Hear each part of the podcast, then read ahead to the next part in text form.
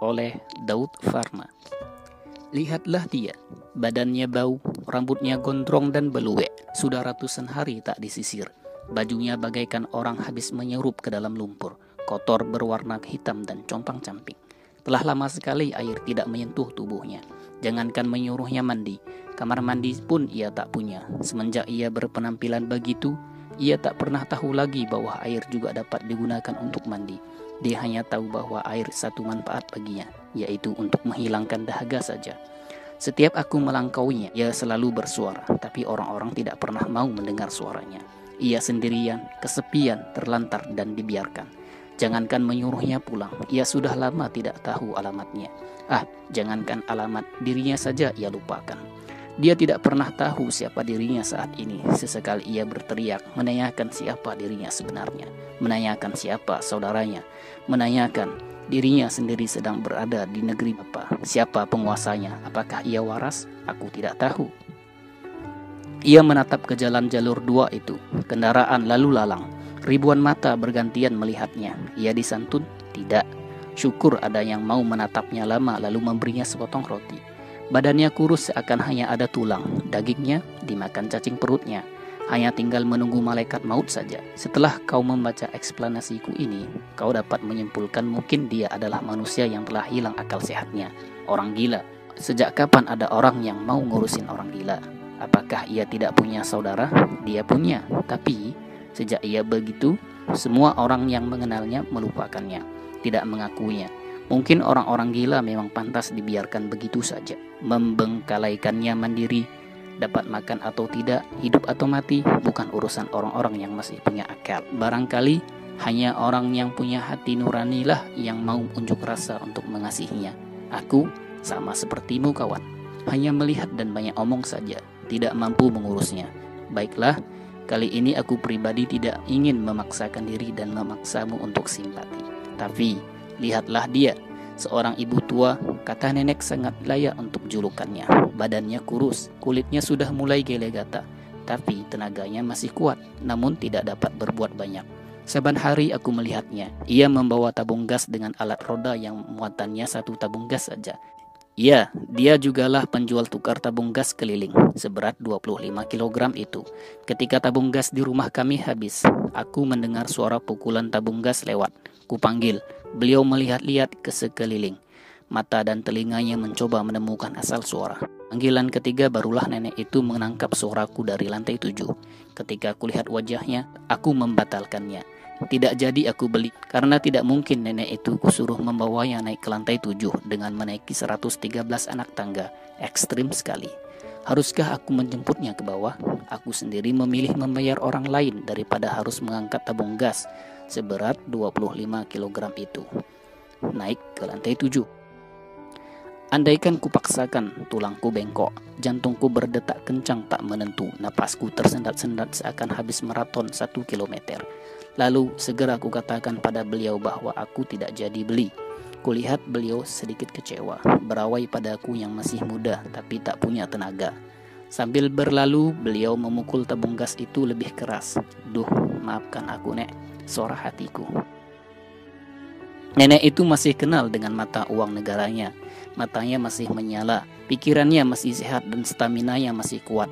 Setiap aku melihatnya, aku sering bertanya pada diriku sendiri, dalam hatiku tentunya, ke mana saudara nenek-nenek ini? Tidak adakah anak atau cucunya yang bisa menemani yang menarik tabung gas itu? Apakah ia senasib dengan orang gila yang kusebutkan tadi? Hal itu pun masih dapat kuterima alasannya bahwa nenek itu memilih jalan hidupnya sendiri. Tapi katanya negeri ini adalah negeri wisata yang punya pemasukan uang yang banyak. Apakah jumlah nenek-nenek seperti yang aku lihat itu lebih banyak dari para pelancong yang keluar masuk ke dalam negeri ini? Sehingga negeri ini, sehingga negeri ini tidak mampu lagi memberinya santunan walau hanya satu permen? Adakah koruptor di negeri ini? Kalau ada, mungkin para koruptor telah melahap bagiannya. Nenek itu tinggal membuang sampah permennya ke tong sampah, sedangkan isinya ia tidak pernah merasakan rasanya seperti apa. Apakah sekejam itu koruptor di negeri ini? Lantas bagaimana dengan negeriku Indonesia? Lebih kejam lagi koruptornya. Lalu, lihatlah dia, seorang kakek pembuang sampah. Satu minggu sekali ia datang ke rumah kami di lantai tujuh untuk mengambil sampah yang sudah kami letakkan di depan pintu untuk dibuang ke tong sampah yang cukup jauh di sana. Bukan rumah kami saja, puluhan rumah mahasiswa lainnya juga ia datangi. Meskipun kami membayarnya, tapi melihat dari usia dan tenaganya sudah tak layak lagi ia yang menghidupi dirinya sendiri. Mestinya di saat seperti inilah anaknya yang menolongnya, atau mungkin istrinya masih hidup. Wah, kakek itu benar-benar lelaki yang tanggung jawab. Kulihat bungkuk-bungkuk ia memikul plastik sampah yang beratnya hampir 10 kg itu. Sampai di lantai tu sampai di lantai bawah, ku dengar batuknya dari lantai tujuh. Barulah aku menutup pintu. Kalau aku tidak kasihan, sudah lama aku menyuruh orang lain untuk kami bayar membuang sampah rumah kami. Namun bukankah itu adalah usaha satu-satunya yang ia mampu, yang ia tahu, yang ia miliki? Begitulah hidup. Kemudian lihatlah dia. Seorang anak berusia lima tahun mengepel lantai rumah kami. Seminggu sekali ia mengetuk pintu rumah kami meminta diambilkan air dari kamar mandi untuk disiramkan di tangga dan ia mengepelnya. Dia ditemani seorang adiknya yang berusia tiga tahun. Ibunya ada bersamanya, juga mengepel bersama. Rambutnya ikal, pakaiannya kumal. Nunggu hari raya Idul Adha baru bisa diganti sebab Idul Adha ada sedikit santunan. Kalau ia tidak bersama ibunya, sejak ia mengetuk pintu kami, sebelum ia minta air, sudah kuberikan duluan uang dan menyuruhnya pulang tidak perlu membersihkan tangga, tapi ia bersama ibunya.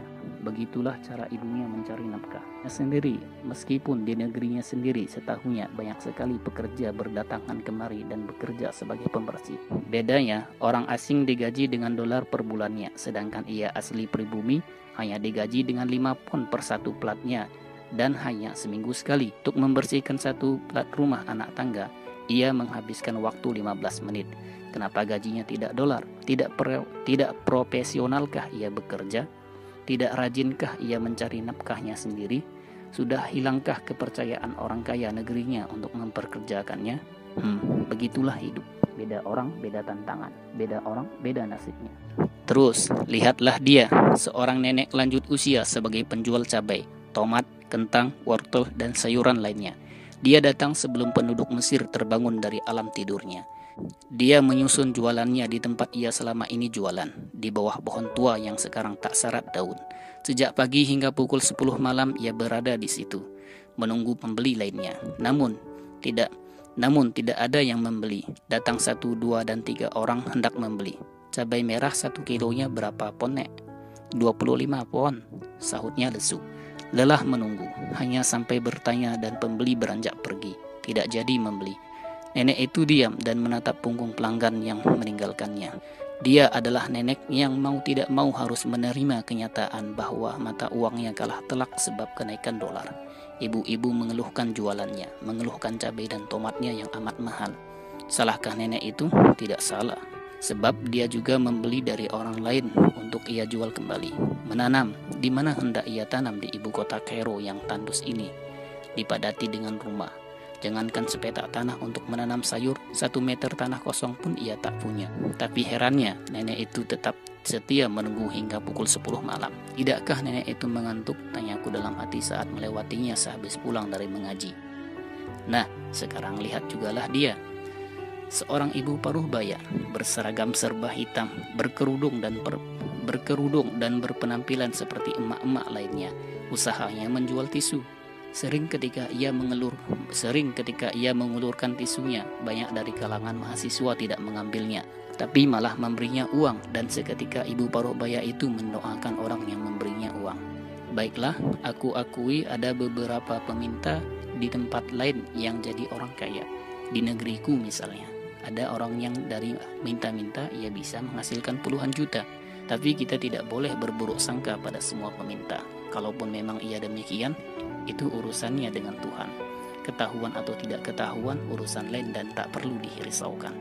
Ibu Parubaya itu duduk di pinggir jalan tanpa beralaskan apa pun. Terkadang ketika orang-orang sepi, tidak banyak yang melintas di depannya, hanya aku kebetulan yang melewatinya. Kulihat tangannya memegang alat tasbih, ibu jari dan telunjuknya sedang memutar satu bulatan demi bulatan tasbih itu. Mulutnya komat komit, mulutnya komat kamit. Ku tahu ia sedang berzikir padanya.